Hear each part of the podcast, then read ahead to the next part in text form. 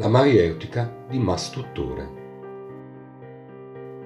Il silenzio che doveva esserci dieci minuti prima del Big Bang. Questo sentivi quando Ferdinando entrava in classe. Eravamo alla quarta L di istituto tecnico misto, ma negli anni Ottanta voleva dire maschile, che le ragazze erano esattamente 6 su 1500 allievi. Lui era un uomo di 64 anni, ma quando non sorrideva ne dimostrava qualcuno di più per fortuna sorrideva spesso. Fortuna sua, che a noi certi suoi sorrisi potevano mettere i brividi. Il suo completo fresco lana pettinato, rosa, con doppio petto e cravatta carta da zucchero, sarebbe stato ridicolo su chiunque non mostrasse l'autorevolezza del docente di punta dell'istituto. E la sua severità. Ferdinando era un ingegnere, uno dei suoi pochi veri difetti. Era anche una persona con una smisurata cura di sé, che amava ostentare con il vestire ricercato e un po' eccentrico e con il vantare a ogni buona occasione il suo scientifico peso forma, calcolato maccheronicamente col suo 1,74 m per 74 kg. A volte però entrava in classe con un'espressione diversa, unica. Quando succedeva ci bastava guardarlo per capire. Vederlo due o tre ore per quattro volte a settimana in due anni tra lezioni di teoria elettrotecnica e laboratorio, ci aveva insegnato che la sua dedizione al lavoro faceva rarissime concessioni al cazzeggio. Ma se sorrideva così, con gli occhi oltre che con le labbra, con un'aria sorniona che non indossava mai nelle giornate normali, allora... beh, allora non si faceva lezione. Meglio, non si faceva lezione d'elettrotecnica. Si imparavano altre cose, assai più divertenti. Io ero uno studente modello, ma sono queste le lezioni che ricordo meglio. I suoi erano racconti di vita, per lo più autobiografici, e si spalmavano in ogni ambito delle vicende umane, concedendo spazio persino al ramo pruriginoso, complice l'assenza di un'audience femminile che avrebbe certo rappresentato un ostacolo per un uomo della sua generazione. Una delle sue battaglie ricorrenti era sulla cura della salute e del corpo, Spesso parlava dei problemi di obesità, fingendo assai malamente di non guardare il compagno del terzo banco tentare di mettere comodi su una seggiola non bastevole i suoi 112 kg di peso. Era Mario, da tutti chiamato Pippo senza motivo. Non è che non avessimo idea del perché lo chiamavamo Pippo, no, il soprannome era proprio Pippo senza motivo, per la sua tendenza a uno sfrenato nanismo adolescenziale non sollecitato da stimoli. L'avevo inventato io, lo so, era un bastardo, ma era lui stesso a raccontarlo ai 420. Comunque crescendo mi sono molto pentito, anche se non sono riuscito a diventare migliore per questo.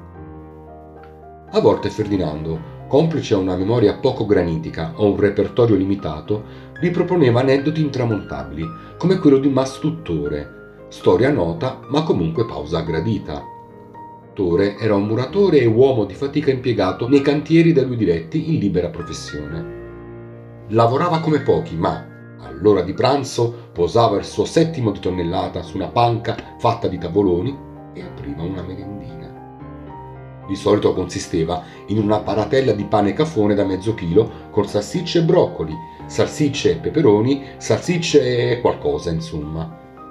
A volte c'era una gavetta con una chilata di lasagne o parmigiana di melenzane che ingurgitava appoggiandosi al maestoso ventre, lasciato scoperto in basso da una maglietta ogni giorno più corta. Il pasto era annaffiato dalla birra dei muratori, giusto per campare a cent'anni, come diceva un foggiano in un famoso spot di qualche anno fa. Ferdinando lo vedeva spesso ora di pranzo e ogni volta si fermava a cercare di convincerlo che quel modo di mangiare significava farsi del male, rovinarsi la salute così giovane e, in buona sostanza, di accorciarsi la vita. L'ambiente della manovalanza edilizia, non particolarmente noto per la diffusione della cultura, è terreno fertile per credulità popolare e superstizione. In quelle occasioni, quindi, Ferdinando teneva solo ad attirare a sé i rispettosi scherni degli altri manovali, che lo accusavano di tirare i piedi al povero collega, ossia di evocarne la dipartita anticipata. Tore però non era sensibile ai richiami né agli sfottò, e per tutta risposta, con aria molto educata, emetteva un sonoro rutto, commentato da una dettagliata descrizione organolettica, tipo Ti stenu rutto alla parmigiana, seguita da una smorfia dovuta al prevedibile bruciore da reflusso gastrico. Mentre Ferdinando raccontava, in classe qualche risata spuntava qua e là, fino a che non si arrivava al climax del dramma.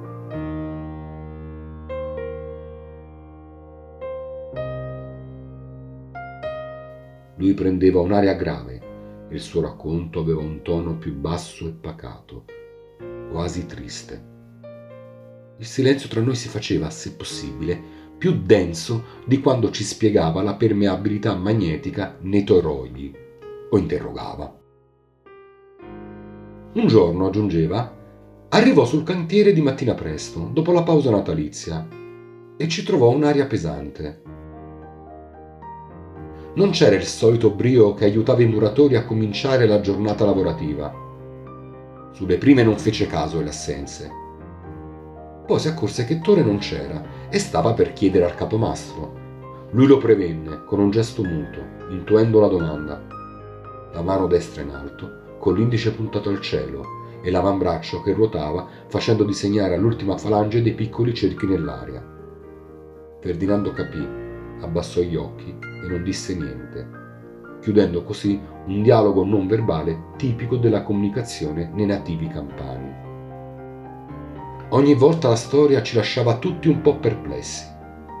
Da come ce la raccontava, io non riuscivo mai a interpretare la sua reazione a quell'episodio. Non sapevo se imputarla alla tristezza per la morte prematura del povero Tore. Sembrava che un po' c'entrasse anche l'orgoglio di aver avuto ragione, perché era sempre un ingegnere ed era sensibile a questo aspetto in ogni questione ma probabilmente era anche preoccupato dalla nomea di Menagramo che si era così drammaticamente intitolata con l'episodio. Forse questo dubbio sviliva un po' l'intenzione educativa con cui Ferdinando si proponeva di permeare i nostri giovani cervelli quando allentava la presa dalla fredda materia tecnica che insegnava. Ma, almeno nel mio caso, questa lezione è servita molto. Ah.